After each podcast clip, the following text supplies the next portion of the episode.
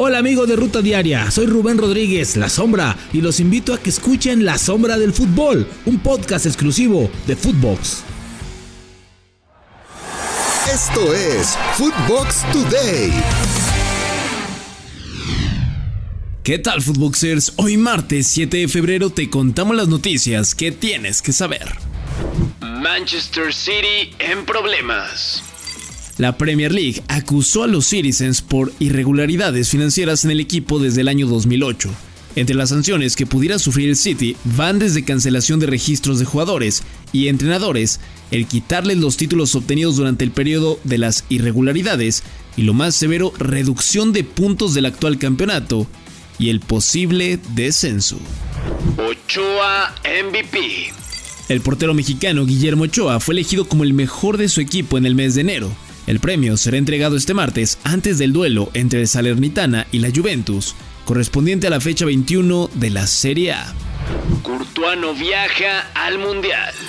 Malas noticias para el Real Madrid, y es que el guardameta belga Thibaut Courtois se sumó a las bajas de Eder Militao, Ferland Mendy, Lucas Vázquez y Karim Benzema para disputar las semifinales del Mundial de Clubes contra el Al-Ali. Courtois sufre un problema muscular en el abductor izquierdo, pero se espera que pueda volver para el duelo de la final del torneo. Busquets baja para Europa. El Barcelona no podrá contar con Sergio Busquets para el duelo que enfrentarán la próxima semana ante el Manchester United por la Europa League. Tras sufrir un esguince en el ligamento lateral externo del tobillo izquierdo en su último partido en contra del Sevilla. La MLS quiere a los Ángeles FC buscan llenar el lugar que dejó la salida de Garrett Bale, y algunos medios aseguran que el jugador que pudiese llegar a este sitio sería Pierre-Emerick Aubameyang, luego de que el Chelsea no lo consideró para formar parte de la plantilla que disputará lo que resta de la UEFA Champions League. Remontada felina. El equipo de Tigres vino de atrás para derrotar 3 por 1 al Atlético San Luis con goles de Mia Fisher, Mari Carmen Reyes y Stephanie Mayor y así tomar el liderato general de la Liga MX femenil con 15 unidades. Mientras que las Rayadas mantuvieron su invicto tras derrotar 1 por 0 a Gallos Femenil con un autogol de Yasmina Enrique, en un duelo que se disputó en el estadio BBVA. Las águilas siguen volando. El América Femenil solo necesitó de 10 minutos para conseguir su cuarto triunfo de la campaña, al derrotar 2 por 0 a León, los goles del triunfo americanista fueron de Aurelie Cassi al minuto 5 y de Sarah Lovert al minuto 8. En otro duelo, las Tuzas golearon 6 por 0 al equipo de Santos Laguna. Malas noticias en América. Alejandro Sendeja sufrió un desgarre en la pierna derecha durante el encuentro de este fin de semana en contra de Santos, por lo que estará fuera de las canchas de 3 a 4 semanas. Los partidos que se perderá el atacante americanista serán contra Necaxa, Atlético de San Luis, Tijuana, Atlas y Pachuca. Romano llega a Mazatlán.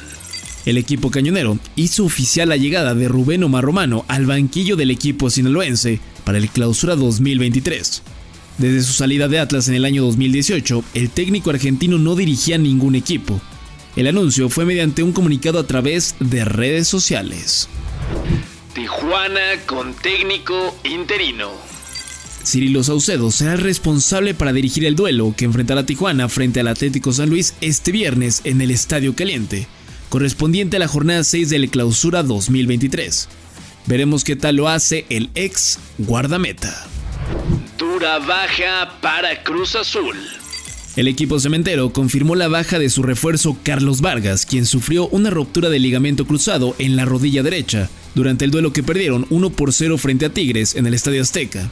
Se estima que el defensa mexicano esté fuera de las canchas por aproximadamente seis meses. Conmebol lo hará oficial. Alejandro Domínguez, presidente de la Conmebol, hará el anuncio oficial de la candidatura entre Argentina, Uruguay, Chile y Paraguay para organizar el Mundial del año 2030 y que se celebre el centenario de la Copa FIFA. El anuncio será en el previo de la AFA a la una de la tarde tiempo de Argentina. Esto fue Footbox Today.